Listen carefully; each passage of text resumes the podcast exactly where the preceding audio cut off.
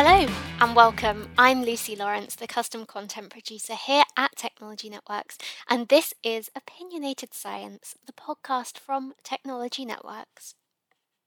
Opinionated Science is Technology Network's homemade podcast where our team of scientists turned journalists cut out the chewy jargon and serve up slices of the most fascinating stories from the world of science. You're about to hear a sneak peek of our very latest episode, where the team is joined by Dr. David Hughes, the Chief Executive Officer at CN Bio, and Assistant Professor Martin Trapecar at Johns Hopkins University School of Medicine.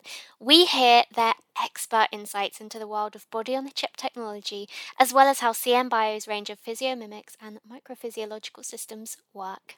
Probably the only available tools researchers have to, to really understand these important issues that essentially underpin much of what goes on in in human biology is animal models. And I think, you know, we all understand that animal models are imperfect. Sometimes they don't predict human behavior very well. And obviously there's the ethical concerns around use of animals in research. So, you know, there's a there's a big unanswered biological question here um, that researchers want to probe. And you know, they really haven't got the tools in their toolbox um, to do that task effectively um, and, and, efficiently and in a human relevant way. And I think that is precisely where body on a chip comes in. So, body on a chip is intending to build in the lab systems that mimic um, sub, you know, a number of organs or tissues, or indeed many organs or tissues, all together communicating together to allow scientists to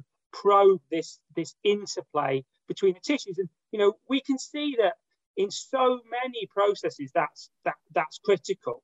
That was our sneak peek of our latest episode, but you can follow the link in our show notes to get the full episode, and you can expect a new episode of Opinionated Science every other Friday.